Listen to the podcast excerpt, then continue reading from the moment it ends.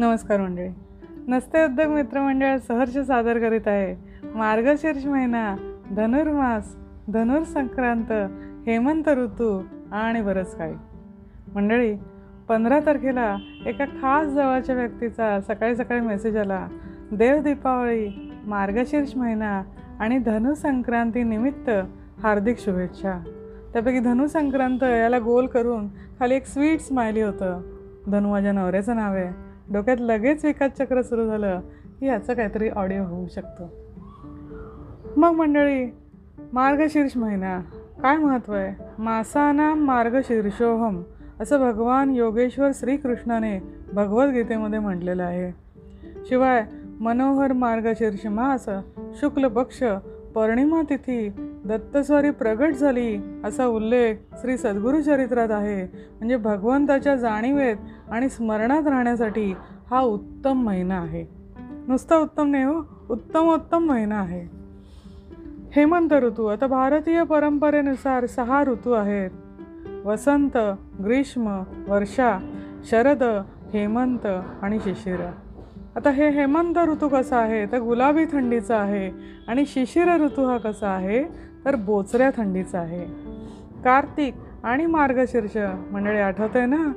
चैत्र वैशाख ज्येष्ठ आषाढ असे म मराठीचे महिने त्यापैकी कार्तिक आणि मार्गशीर्ष हा सुखद गर गारवा असलेला हेमंत आणि पौष आणि माघ म्हणजे अतिशीत वारा आणि पानगळ असणारा उदासवाणा शिशिर पानगळ ही फक्त अमेरिकेत सुंदर वाटते. वेगवेगळ्या रंगाच्या पानांचा सडा जेव्हा गवतावर किंवा रस्त्यावर पडतो तो इतका सुंदर दिसतो. हे दृश्य माझ्या नंडेचं एक यूट्यूब चॅनल आहे आई विचारते. त्या यूट्यूब चॅनलमध्ये तिने जेव्हा व्हिडिओ करून आम्हाला दाखवलं तेव्हा आम्ही पाहिलं पण आपल्याकडे पानगळ ही उदासवाणीच आता धनुसंक्रांतीविषयी. कोणताही ग्रंथ ग्रह कोणताही ग्रह एका राशीतून दुसऱ्या राशीत प्रवेश करतो त्याला संक्रमण म्हणतात आणि या संक्रमण कालावधीला संक्रांती असं म्हणतात. मग भगवान श्री सूर्यनारायण हे पंधरा डिसेंबर दोन हजार वीस रोजी धनु राशीत प्रवेश करते झाले म्हणून धनुसंक्रांत आणि हा महिना कसा आहे? धनुर्मास. अपभ्रंश काय झाला आहे धुंदुर्मास. काय आहे सध्या? हिवाळा आहे. मग आयुर्वेद त्याचं त्याच्याविषयी सांगतं. काय केलं पाहिजे? तर गरम अन्न पदार्थ जसं वेगवेगळी सूप्स आलं लसूण ओवा हे कफदोष कमी करण्यासाठी वापरता आलं पाहिजे. दिवस लहान आणि रात्र मोठी असते. ती शरीराचं थंडीपासून रक्षण करण्यासाठी असते. दिवसभर गरम पाणी प्यावं पचन सहजपणे होतं. भल्या पहाटे फिरायला जाण्याऐवजी कोवळ्या उन्हात फिरावं रात्रीचं जेवण. शक्यतो सूर्यास्तापूर्वी करावं. आता गारवा वाढल्यामुळे शरीरात वृक्षता वाढते. म्हणजे त्वचा गोरटी सांधेदुखी असे आजार बळवतात. आयुर्वेद त्याच्यावर असं सांगतं की स्नानापूर्वी कोमट तिळाचं तेल अंगाला लावावं आणि रक्ताभिसरण उत्तम होण्यासाठी उठणं वापरावं. शरीरात वृक्षता आतून निर्माण झाल्याने तेल आणि तुपाचा व्यवस्थित वापर आहारात करावा. मंडळी व्यवस्थित म्हणजे ज्याचं त्याने ठरवता आलं पाहिजे हो.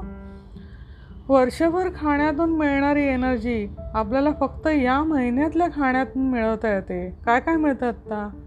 गवार मिळते खरसबी मिळते वांगी मटार यासारख्या लेकूरवाळ्या फळभाज्या.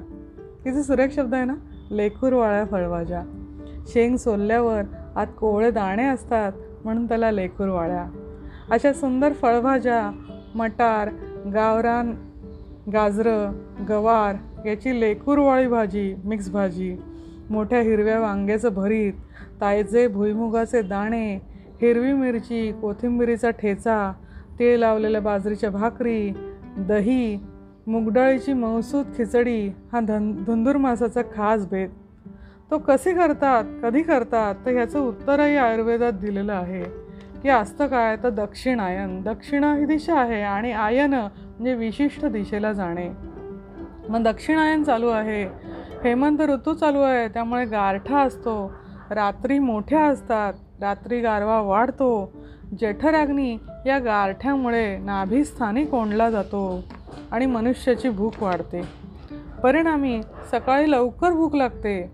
आरोग्याचा नियम असा की भूक लागल्याशिवाय खाऊ नये आणि भूक लागल्यास खाण्यावर खाण्यास विलंब करू नये. म्हणजे भूक लागली जठराग्नी प्रदीप्त झाला पण अन्न पोटात गेलं नाही. तर अग्नीला इंधन हवं असतं ते मिळालं नाही तर तो विझून जातो. जठराग्नीचं इंधन म्हणजे अन्न. अग्नी प्रदीप्त झाल्यावर त्याला तर मिळालंच पाहिजे नाहीतर तो रक्त रस इत्यादी धातूंचा नाश करतो परिणाम होतो थकवा किंवा वजन कमी होणं. हे टाळण्यासाठी अग्नीला योग्य वेळी यथायोग्य शब्द फार महत्त्वाचा आहे योग्य वेळी आणि यथायोग्य इंधन पुरवले पाहिजे. म्हणून धनुर्मासात हा जो बेत सांगितला ना धनुर्मासात सूर्योदय झाल्याबरोबर आहार सेवन करणं आरोग्याच्या दृष्टीने चांगलं. पण उठल्यावर सगळं लगेच सगळं खायला बसायचं असं नाही ते. इंद्र वरुण अग्नी सूर्य अशा अनेक देवतांमुळे आपल्याला भोग्य पदार्थ उपलब्ध होतात. म्हणून आपण भोग घेण्यापूर्वी थोडं त्यांना अर्पण करावा. त्यांना त्यांनी दिलेला भोग त्यांना न देता जो उपभोगतो तो स्तेन म्हणजे चोर ठरतो. म्हणजे धनुर्मासात सकाळी कितीही कडकडून भूक लागली असली तरी ताजं आणि गरम अन्नाचा आधी सूर्याला नैवेद्य दाखवावा. मंडळी विचार करावा सूर्योदयापूर्वी हे सगळं तयार पाहिजे आणि सूर्याला नैवेद्य दाखवायचा. अजूनही काही ठिकाणी गावाच्या ठिकाणी किंवा काही शक्य असेल त्या ठिकाणी हा बेत केला जातो. कल्पनेसुद्धा किती छान वाटतं ना? तर धनुर्मासात सकाळी कितीही कडकडून भूक लागली असली तरी ताजा गरम अन्नाचा आधी सूर्याला नैवेद्य दाखवावा आणि मग खावं. किमान गारठा असेपर्यंत आणि सकाळी भूक लागते आहे तोपर्यंत हे जरूर गावे खावं. हे जरूर करावं. धुंदुर्मासाच्या तुम्हाला सगळ्यांना स्नेहमयी शुभेच्छा. Thank you.